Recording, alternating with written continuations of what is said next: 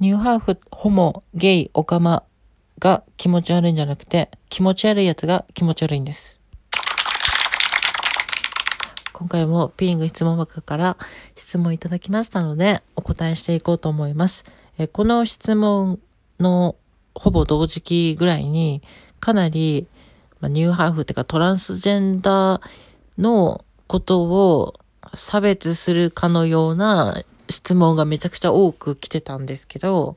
まあ、ちょっと嫌な感じって感じなんですけど、読み上げていきたいと思います。お願いします。LGBT が出ずっぱりすぎて、手術をしないでペニス持ちのままでも男性から女性になることができる法律を作ろうという状態です。しかし、これが通ればペニス持ちのまま女子風呂や女子トイレに入る男性が多発し、強姦が予測されます。この法律ができるのに反対してください。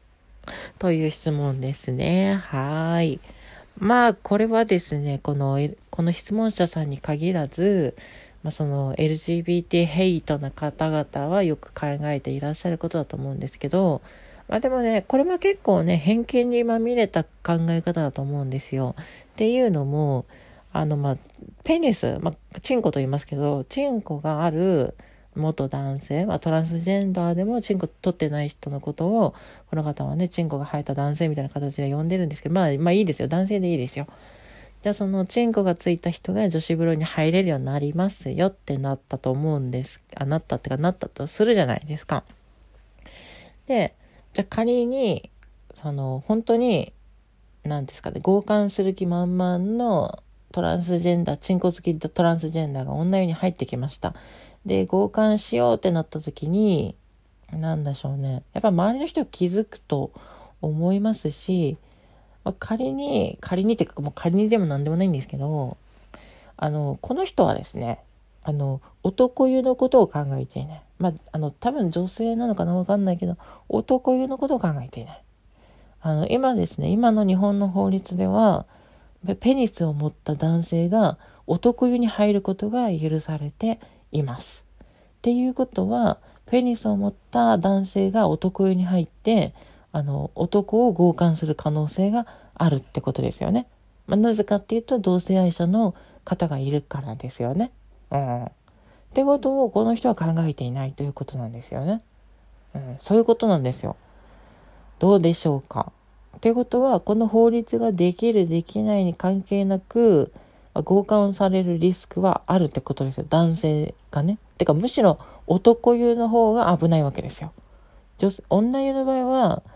あそのペニスを持った人がいないので、現状ね、あの、強姦されるリスクはね、まあんまりないと思うんですけど、男湯は強姦されるリスクが高いということで、これをどうにかしないといけないんじゃないでしょうかということですね。で、実際に男湯で、あの、強姦みたいな事件も、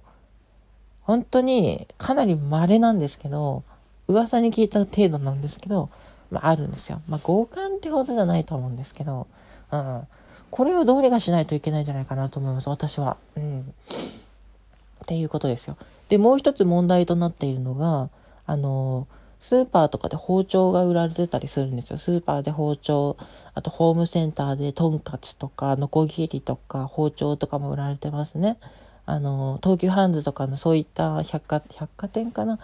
あれなんだろう。ああいうとこでも包丁とかナイフみたいなのが売られています。で、まあ、世の中のね、事件とかでは包丁とかナイフで、あの、ナイフを使った刺殺事件とか殺傷事件が起きていますよね、日本でもね。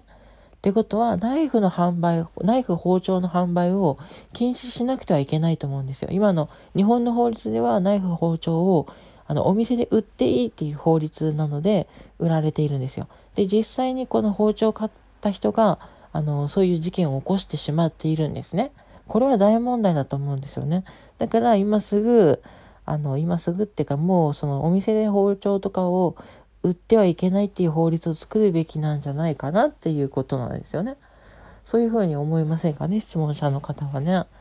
だからね、あの、そういう広い視点で考えていった方がいいんじゃないかなと思いますね。あと、あの、日本ではですね、カーディーラーとか車が売られていますね。で、あの、車っていうのは年間5000人ぐらいの、あの、殺人事件というか死傷者を出しているんですよ。自動車っていうのはね。だから、やっぱ車も、あの、売るのを禁止した方がいいと思うんですよね。車が売られなくなることによって、やっぱ年間の死傷者5000人の命が助かるっていうことですし、あと電車とかも、やっぱその飛び込み事件とか、まあ自殺とかがあるんですけど、それでま年間何何人か死者が出てるんですよね。だからやっぱ日本全国の電車もやっぱ走らせるのをやめた方がいいと思うんですよね。うん。まああと他にはですね、あと睡眠薬とか、まあ、薬ですね。薬とかも、あの、精神病とかを患っている人とか、睡眠薬とか、まあ、結構強めの薬を病院でもらうことができるんですけど、やっぱそういうのももらわない法律を作るべきだと思うんですよね。やっぱそういった睡眠薬とか薬を使ったオーバードーズとか、そういった自殺未遂なのも結構多いですから、やっぱそういう薬の販売、製造は禁止するべきだと思うし、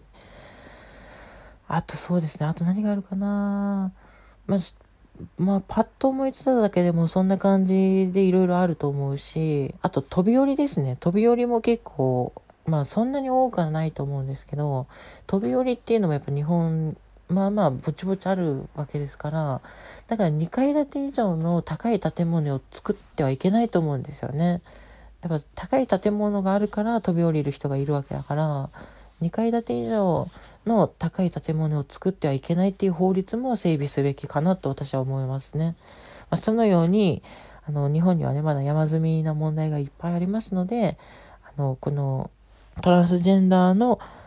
えっ、ー、と、こういった法律に限らず、日本の危険な法律っていうのを整備していく必要があるんじゃないかなと私は思いました。というわけで、以上です。はい、というわけで、この番組では皆様からの質問、お便りを募集しております。えっ、ー、と、差し入れも募集しておりますので、お気軽にどうぞ。えっ、ー、と、ハートマーク、ネギマークと笑顔マークもお気軽に。というわけで次回のえー、質問、質問？ラジオでまたお会いしましょう。またね。